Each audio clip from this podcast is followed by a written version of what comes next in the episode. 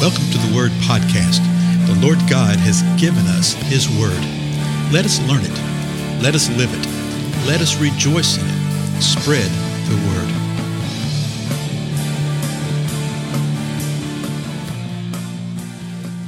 Blessings, everybody. This is Dale. Thank you so much for returning, coming back and hanging out with me here on the Word Podcast. We're in the book of Titus right now, Titus chapter 1. And we saw in the last episode in verse 10 that uh, Paul said, you know, there's many rebellious men. And he described these rebellious men as empty talkers and deceivers, especially among those of the circumcision. And we're going to see a little more about that in just a moment. Uh, those of, with the Jewish background.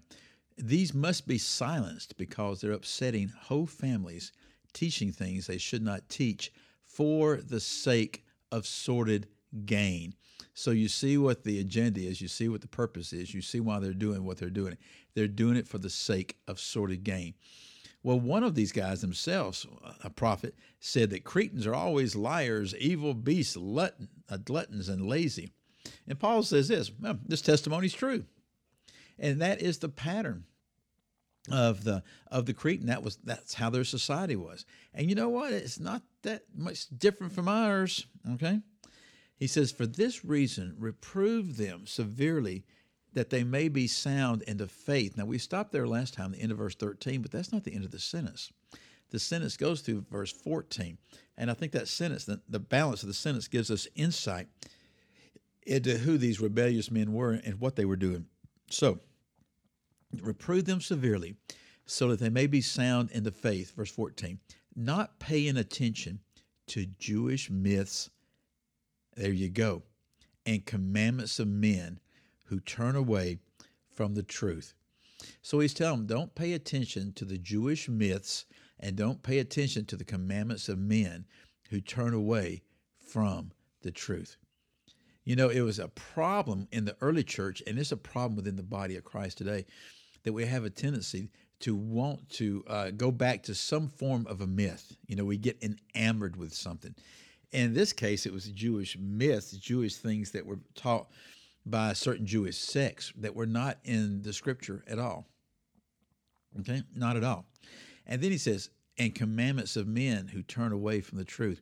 The commandments of men have always been voluminous. There's commandments of men uh, uh, within the Lutheran Church, within the Methodist Church, within the Catholic Church, within the Baptist Church. So much of what is done is simply commandments of men and they turn away from the truth.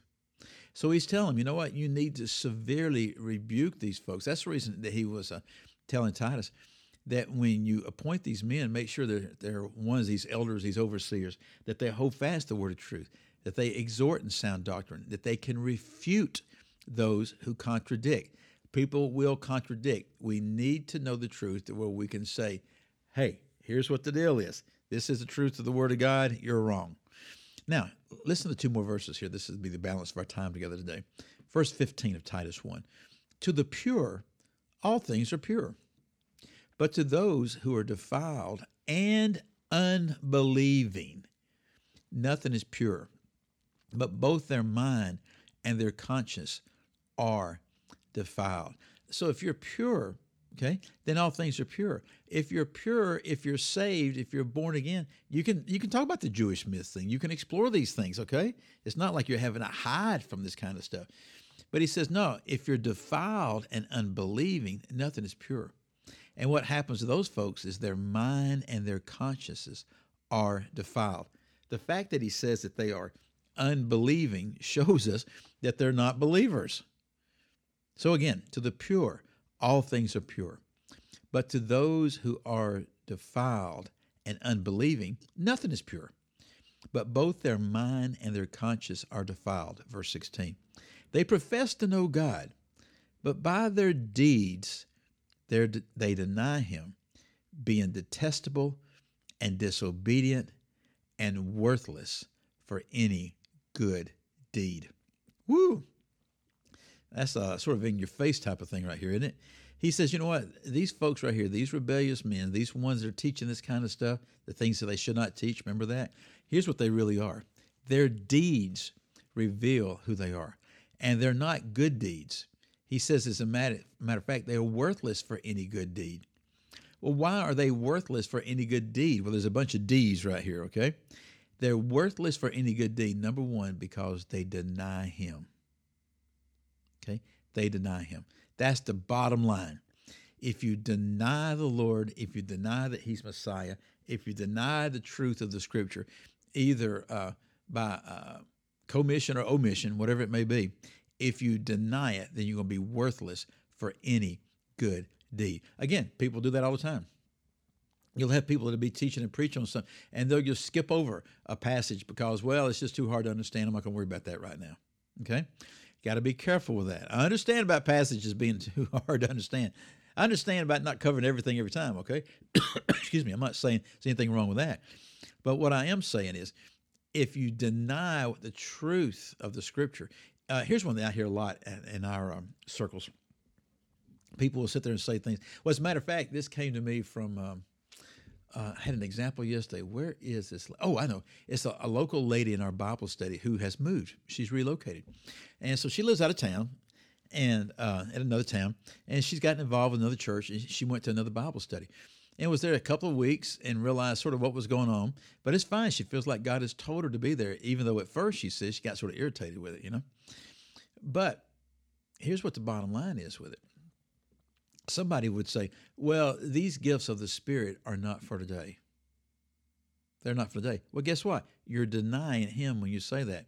I'm glad my friend is there because she's going to manifest those gifts and she's going to love and she's going to reveal to this group of people that, guess what? They are real for today. And she'll do it through the Word, she'll do it, do it through the power of the Spirit, all in love, okay? These folks didn't do this. They denied Him. And by denying Him, they, are being detestable detestable. Isn't that a great word? Okay. Abominable is the way the King James says it. Okay. They were being detestable. I, I, love it sometimes when you look up the Greek word for something to see what it really means. You work up the, look up the Greek word for detestable. You know what it means? Uh, detestable. okay. And disobedient.